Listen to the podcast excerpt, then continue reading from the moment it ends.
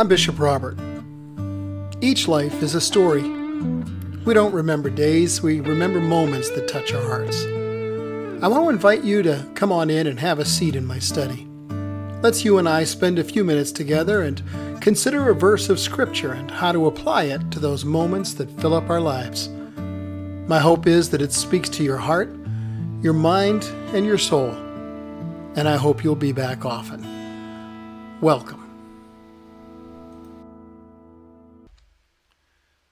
Today it's Friday across the globe, not just on the calendar, but in many of our hearts. The horizon looks dim for many of us in so many ways, and the storm clouds are gathering. But it's only Friday, and that's about to change. Hey, welcome to Mornings with Bishop Robert. Thanks for joining me on Good Friday. My goal well, it's to introduce people to the Jesus they never knew, and then help them get to know Him and His Word personally and better. So, if our time together today speaks to your heart, let me invite you to like, subscribe, and also share this with a friend. Would you please? Well, this morning we begin with our verse for the day. It's taken from the Gospel of John, chapter 19. So they took Jesus, and he went out, bearing his own cross, to the place called the place of the skull. In Aramaic, it's called Golgotha. And there they crucified him. And with him, two others, one on either side, and Jesus between them. Pilate also wrote an inscription, and he put it on the cross, and it read, Jesus of Nazareth the King of the Jews. Well, you may never have heard of S.M. Lockridge, who served as the pastor of the Calvary Baptist Church in San Diego from 1953 to 1993. And I think his most recognized message is probably That's my King. But I can't pass a Good Friday without recalling his classic Easter meditation it's Friday, but Sunday's coming. and I cannot deliver it as well as he did.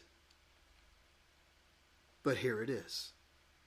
And then a few of my thoughts afterwards. It's Friday. Jesus is praying. Peter is sleeping. Judas is betraying. But Sunday's coming.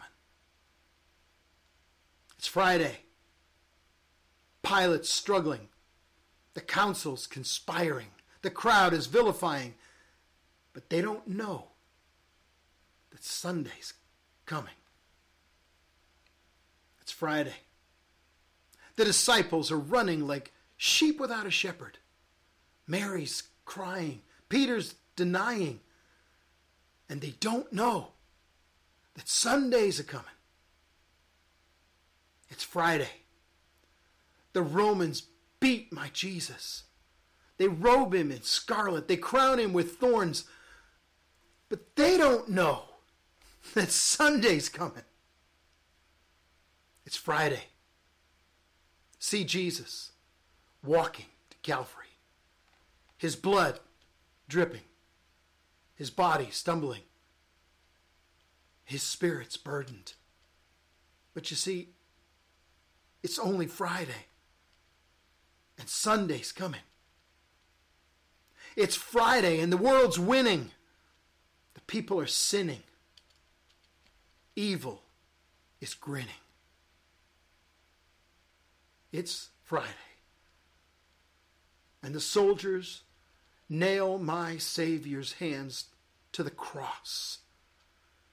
They nail my Savior's feet to the cross. Then they raise him up next to criminals. It's Friday. But let me tell you something Sunday's coming. It's Friday. The disciples are questioning what's happened to their king. The Pharisees are celebrating that their scheming's been achieved. But they don't know And it's only Friday. And Sunday's coming. It's Friday. He's hanging on the cross. He's left alone and dying. Can nobody save him?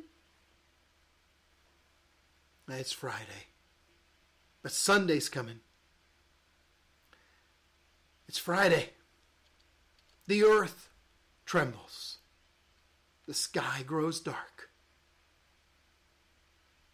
And my king yields up his spirit. It's Friday. Hope is lost. Death has won. Sin has conquered. And Satan, he's just laughing.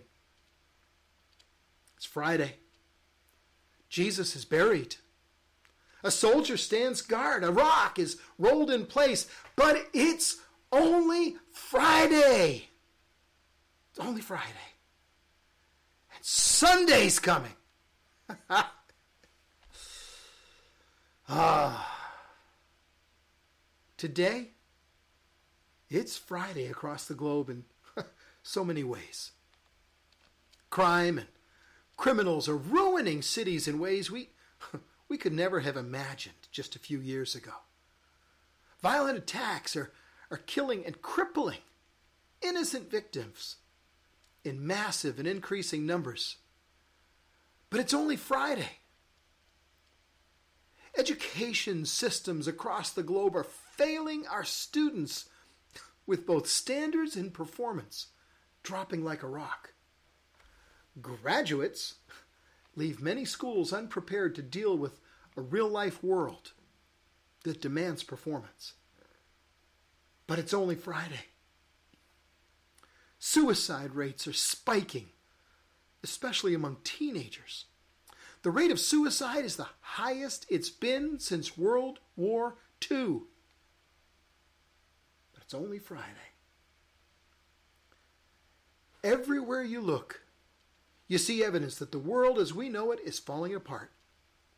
Illicit regimes are taking over some nations, while terrorists like the Taliban rule others. Economies are collapsing, inflation is skyrocketing, but, but it's only Friday. Friends, this listing of dark and depressing facts could go on for hours. And many a preacher today will make reference to the same reflection. It's Friday, but Sunday's coming.